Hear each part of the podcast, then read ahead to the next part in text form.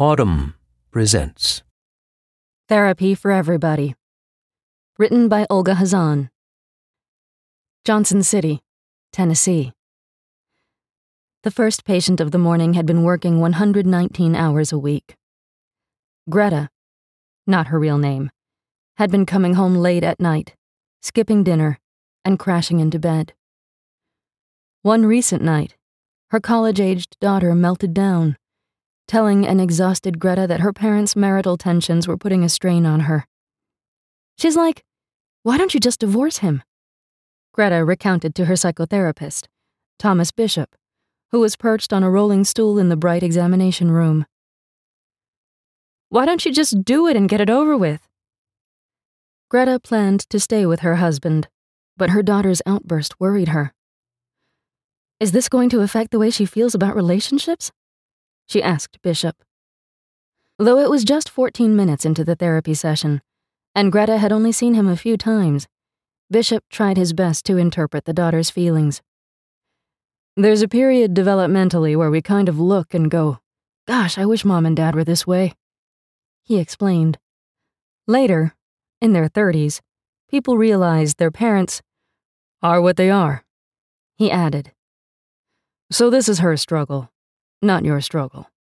Bishop told Greta, reassuringly. He wrapped up with some practical tips, urging Greta to compartmentalize her work and life issues, perhaps by journaling or taking a different route home from work. Greta seemed genuinely pleased as Bishop swept out of the exam room. Her therapy session had lasted just 20 minutes.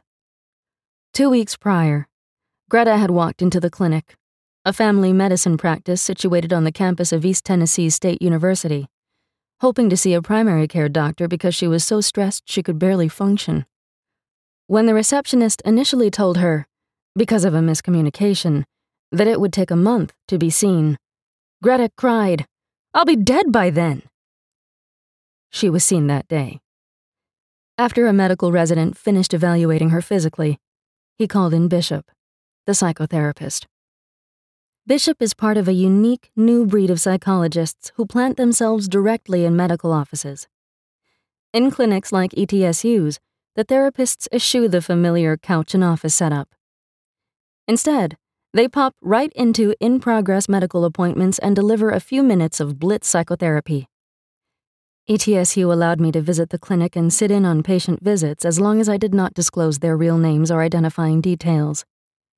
Exploring one's demons by the 50 minute hour might be a relatively common practice in large cities, but ETSU's clinic is situated in the thick of Appalachia, where mental health care is both less familiar and less accessible.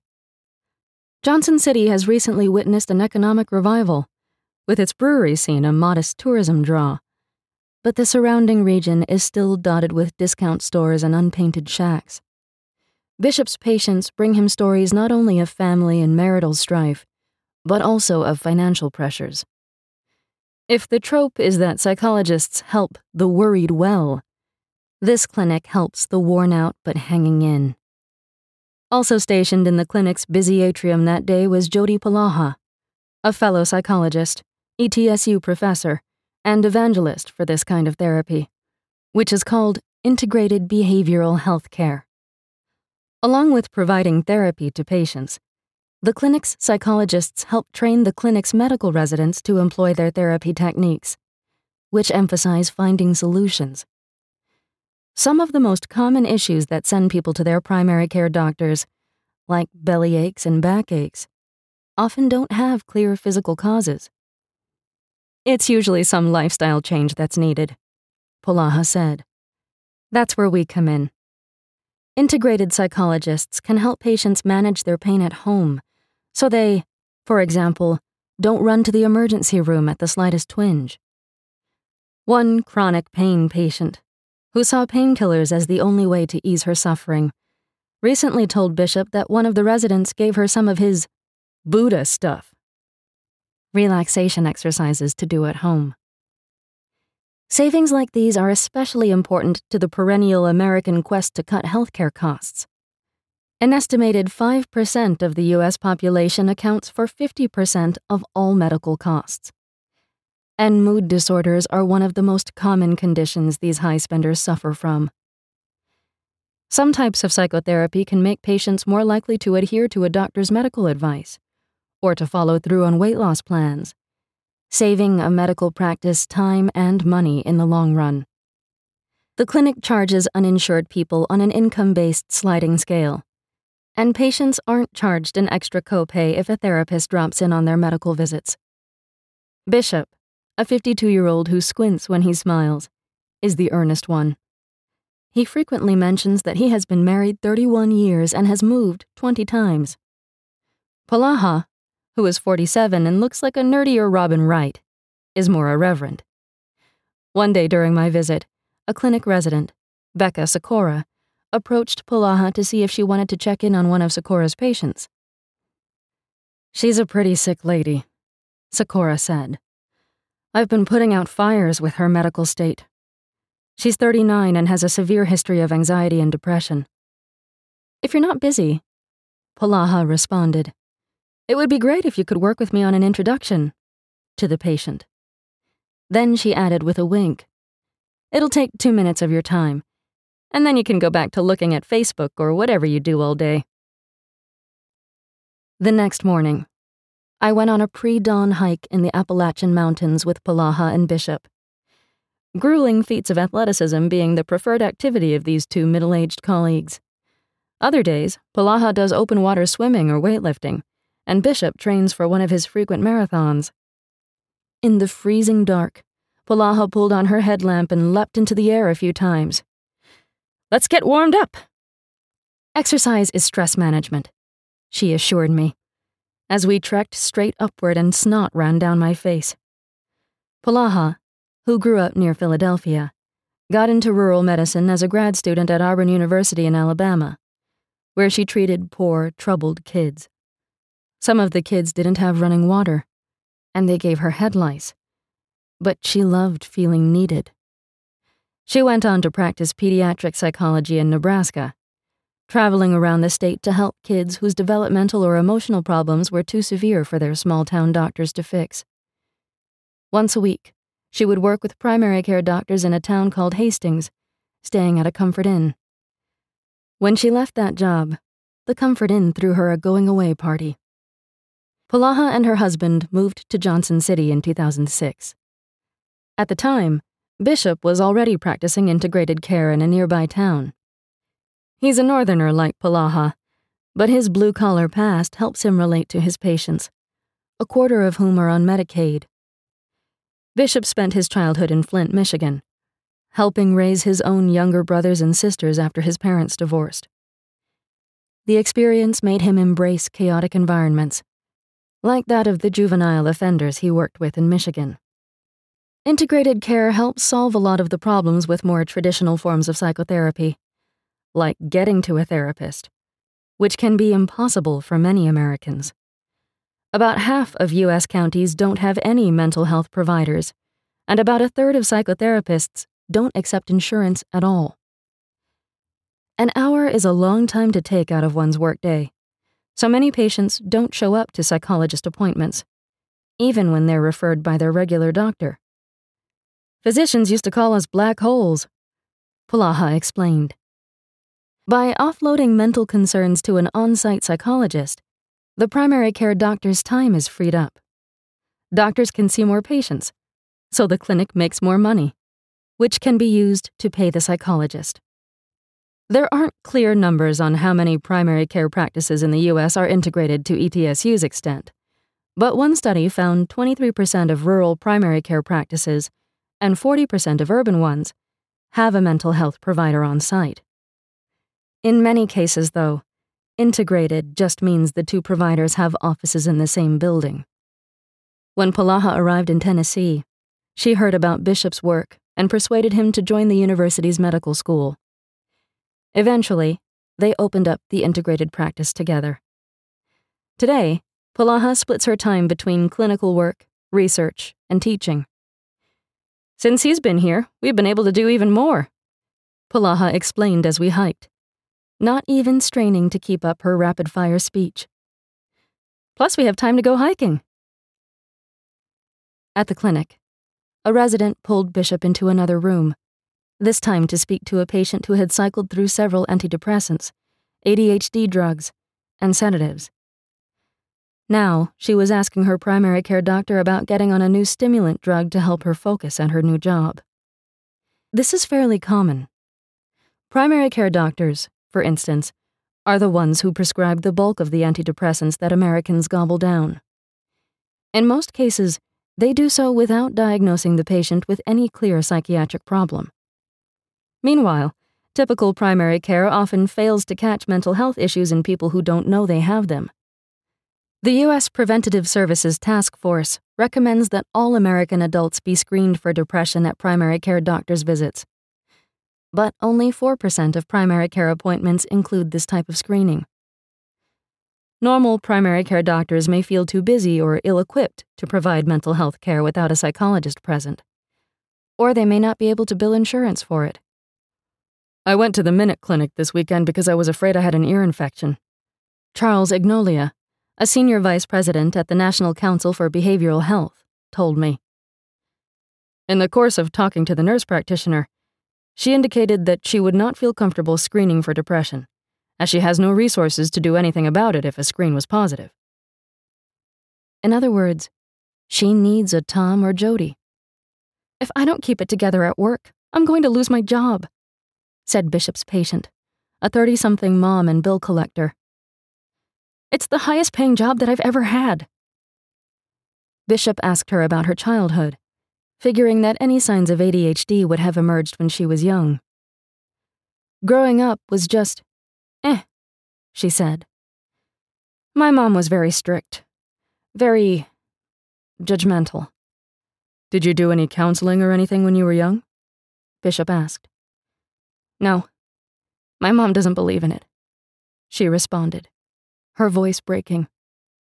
In her new job, there's no room for error, Jane said. But she doubts herself constantly. Her manager scolds her, then wonders why she second guesses herself. She reminds me of my mom a little bit, Jane said. Jane dropped out of college twice. She knew she could do the work, but every time she stepped foot on campus, she had an anxiety attack. By the time she got to class, my heart would be palpitating so fast that I wouldn't even be able to hear the teacher. I'm not completely convinced that this is ADHD, Bishop told her. And given her anxiety levels, he said, he didn't want her to take more stimulants. Before leaving the room, Bishop suggested she also meet, for no extra charge, with a health coach, one the clinic also employs, to help her lose weight and drink less. You're awesome, Bishop said. The woman chuckled a bit as she wiped her tears. The week before I visited, there was a hate crime in Polaha's neighborhood. Someone threw a dismembered cow carcass in the yard of a woman who had decked out her house in gay pride flags. They also scattered about 70 nails near her car. The following Sunday, Polaha and her neighbors rallied around the woman, standing in the park and selling rainbow flags to raise money for LGBT causes. On top of the gay rights activism, Polaha also sits on a committee of mothers concerned about gun violence and is part of a supper club devoted to discussing topics like philosophy and ethics. Her county, like the rest of Tennessee, overwhelmingly supported Donald Trump last November. But Polaha showed up to the polls in an all white pantsuit and later helped organize the local Women's March. At the park fundraiser, Polaha explained to me an analogy she often uses to get patients to make small, incremental changes in their lives. Think of a target, she said, and think of the bullseye as representing your values. If each thing you do all day long is throwing a dart at this target, where would you say your darts are landing? Polaha asked. If your darts aren't landing near your values, what are some things you could do today? Tomorrow morning? This week. Patients, she told me, will say things like, I could take my dog for a walk, or I could offer to drive my husband to work. Before long, patients start to resemble the good mom or loving wife they envisioned at their target center. I had seen Polaha use this technique at the clinic with an overwhelmed mom of twins. The woman had arrived weeping because her neighbor criticized her parenting skills, which she was already feeling insecure about. It's like a never ending sleepover at my house, the woman complained.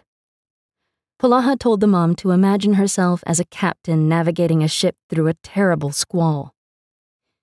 The mom had to choose between forging ahead to the other shore, that is, parenting her rambunctious kids the best she could, or retreating below deck to cognitively hide under some blankets.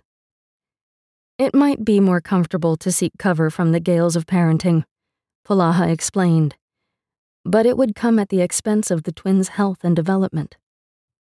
Watching her sell rainbow flags in a park in rural Tennessee, I asked Polaha whether it ever bothers her that her patients are, statistically, likelier to be Trump voters than not.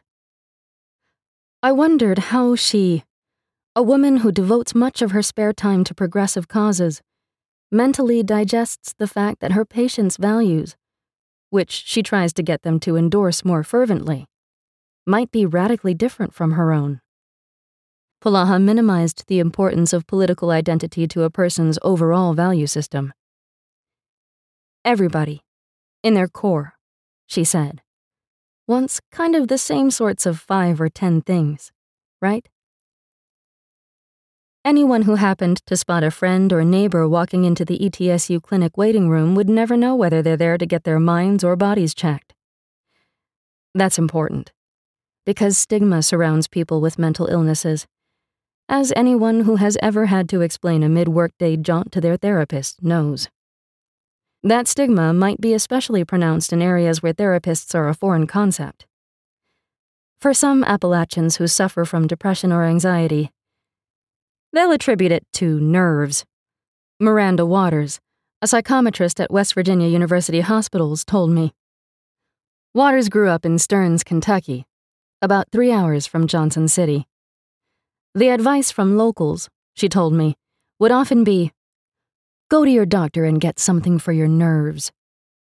Religion is a source of comfort and strength to many here.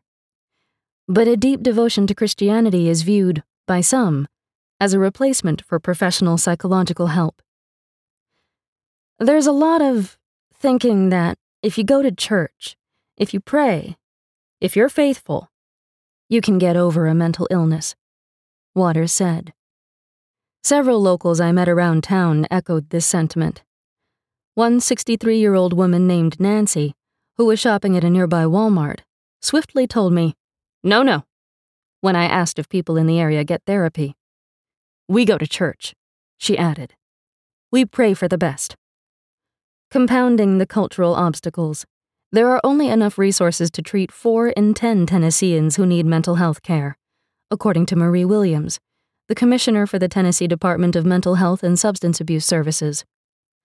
Appalachian cities have some social workers and master's level practitioners, but unlike in larger cities, there aren't as many doctorate level professionals who open up private practices here, Waters said. To Polaha and Bishop, that's precisely why their model can help in areas where people can't or won't get therapy otherwise. In one large study, elderly people were more likely to accept mental health care at their primary care doctor's offices than at specialty mental health clinics.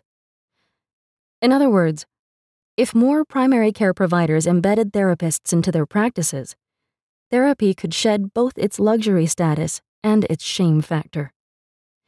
It could become as ordinary and widespread as taking high blood pressure medications. Bishop described a patient who came into the ETSU clinic recently and said, I'm only here for my physician's assistant. There's nothing you can do to help me. Bishop said, You're right. There's nothing I can do to help you. That patient ended up coming to him for two years. Does everybody need psychotherapy? No, Bishop said. Could everyone benefit from psychotherapy? Probably. Even Polaha once got therapy to overcome her public speaking jitters, long after she'd already received her psychology doctorate. With therapy so readily available, it might be hard for Bishop and Polaha's patients to determine just how much therapy is enough. Another struggle well known to therapy goers everywhere. Not unlike packing, therapy seems to take as much time as you have. Some studies show even one session of some types of therapy can help beat back depression.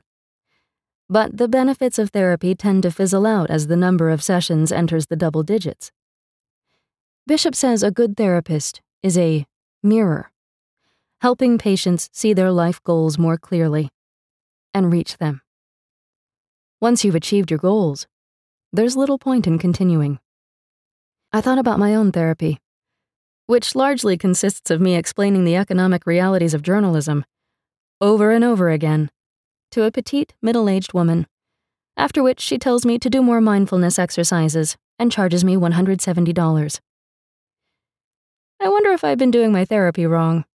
I mused to Bishop during one quiet moment in the clinic. You've said that about four or five times in the last few days, he said. I think you should approach your therapist about that. I mean that sincerely. With his own patients, Bishop is sometimes the one who suggests it's time to say goodbye. I see myself working myself out of a job from day one, he said. At one point, it seemed like Bishop was trying to feel out whether one patient should still be coming to see him. She was a woman in her 50s, but she looked about 70, with a raspy voice and a tired expression, though she said she was feeling good. She had been seeing Bishop for years, talking about her struggle to quit smoking and a tessellating array of family issues. The woman spoke slowly and cautiously, in short sentences. At times, she sounded like she was answering a boring questionnaire rather than unburdening herself. Is it still helpful to meet? Bishop asked finally.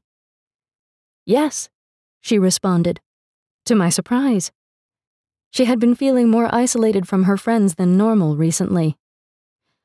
With me not being able to get to church, it's nice to have a friend I can visit and talk with. Over the coming months, the woman did return to see Bishop several more times. But in the end, it was Bishop who announced he was moving on. He had accepted a new role at another university's family medicine center, where this coming year he will set up another integrated behavioral health practice. When Bishop offered to transfer her to a new therapist at ETSU, the woman declined. Even briskly efficient therapists, it seems, are too much like friends to be interchangeable. If you enjoyed this production, find the best long form articles read aloud in the Audm app, available now for iPhone.